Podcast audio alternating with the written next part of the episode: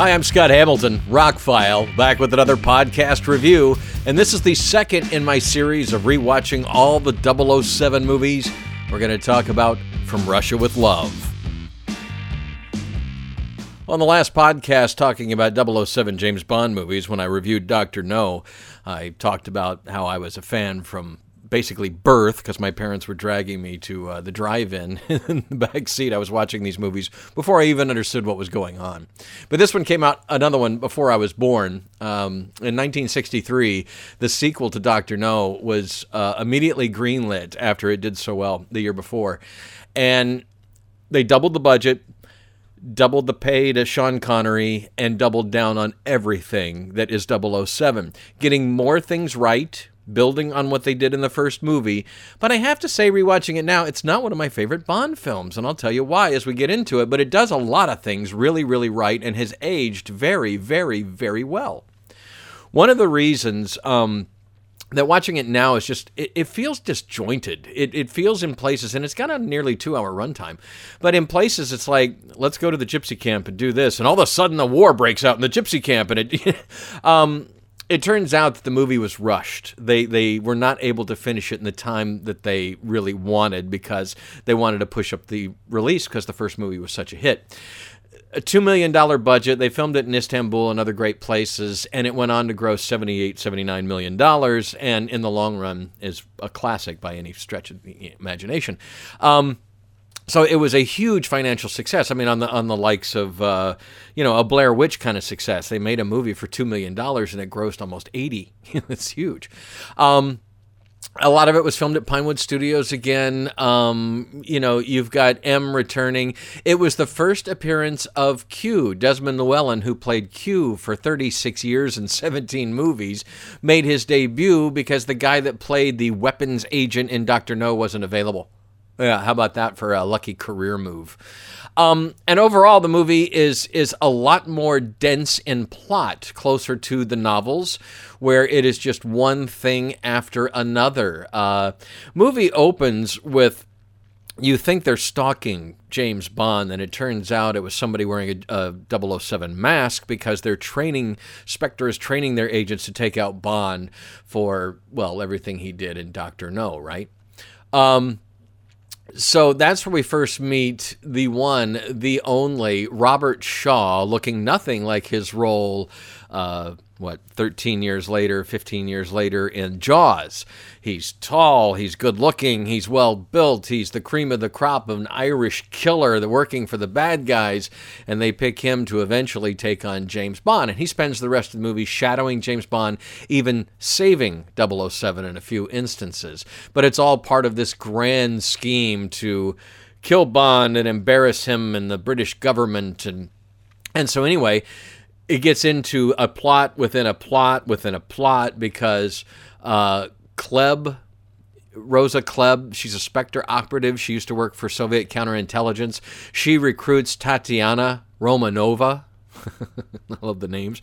Um, to basically bed James Bond. She thinks Romanova thinks that she's still working for Klebb, who's still working for Soviet counterintelligence, not really knowing that she's working for the evil Spectre. So that begins this little relationship romance that Bond and Romanov have going on. And then you've got the Klebb thing going on and Robert Shaw's character tailing them. And it cuts back every once in a while to some of the other things going on. It, it really is, like I said, um, they go to a gypsy camp to investigate some things, and a, literally a war breaks out.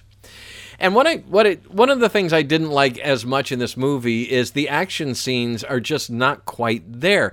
The original reviews when the movie came out, electrifying action scenes. Yes, but by what we watch today, they're pretty sad action scenes. They they seem to be rushed, really thrown together really quickly. Um, as someone who's watched all the movies and is a fan of film, I'm probably catching on to this more than the average person.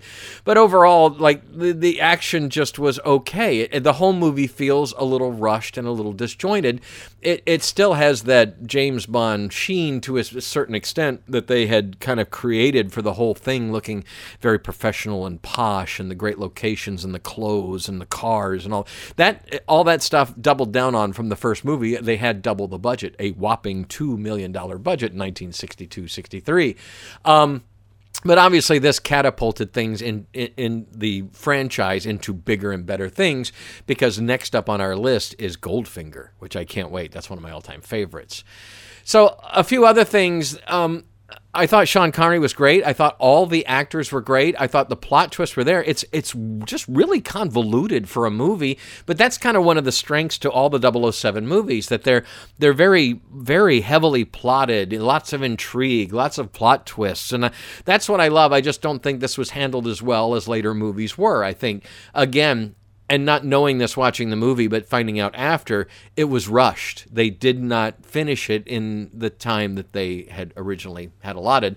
This was rushed into theaters. They didn't get to finish everything like they wanted to. And that's been the death knell for a lot of movies, but in this case, it worked because for the time, the movie did quite well and just kept building on this franchise that has become, you know, other than Marvel, the biggest franchise of all time. Uh, and Harry Potter, I think.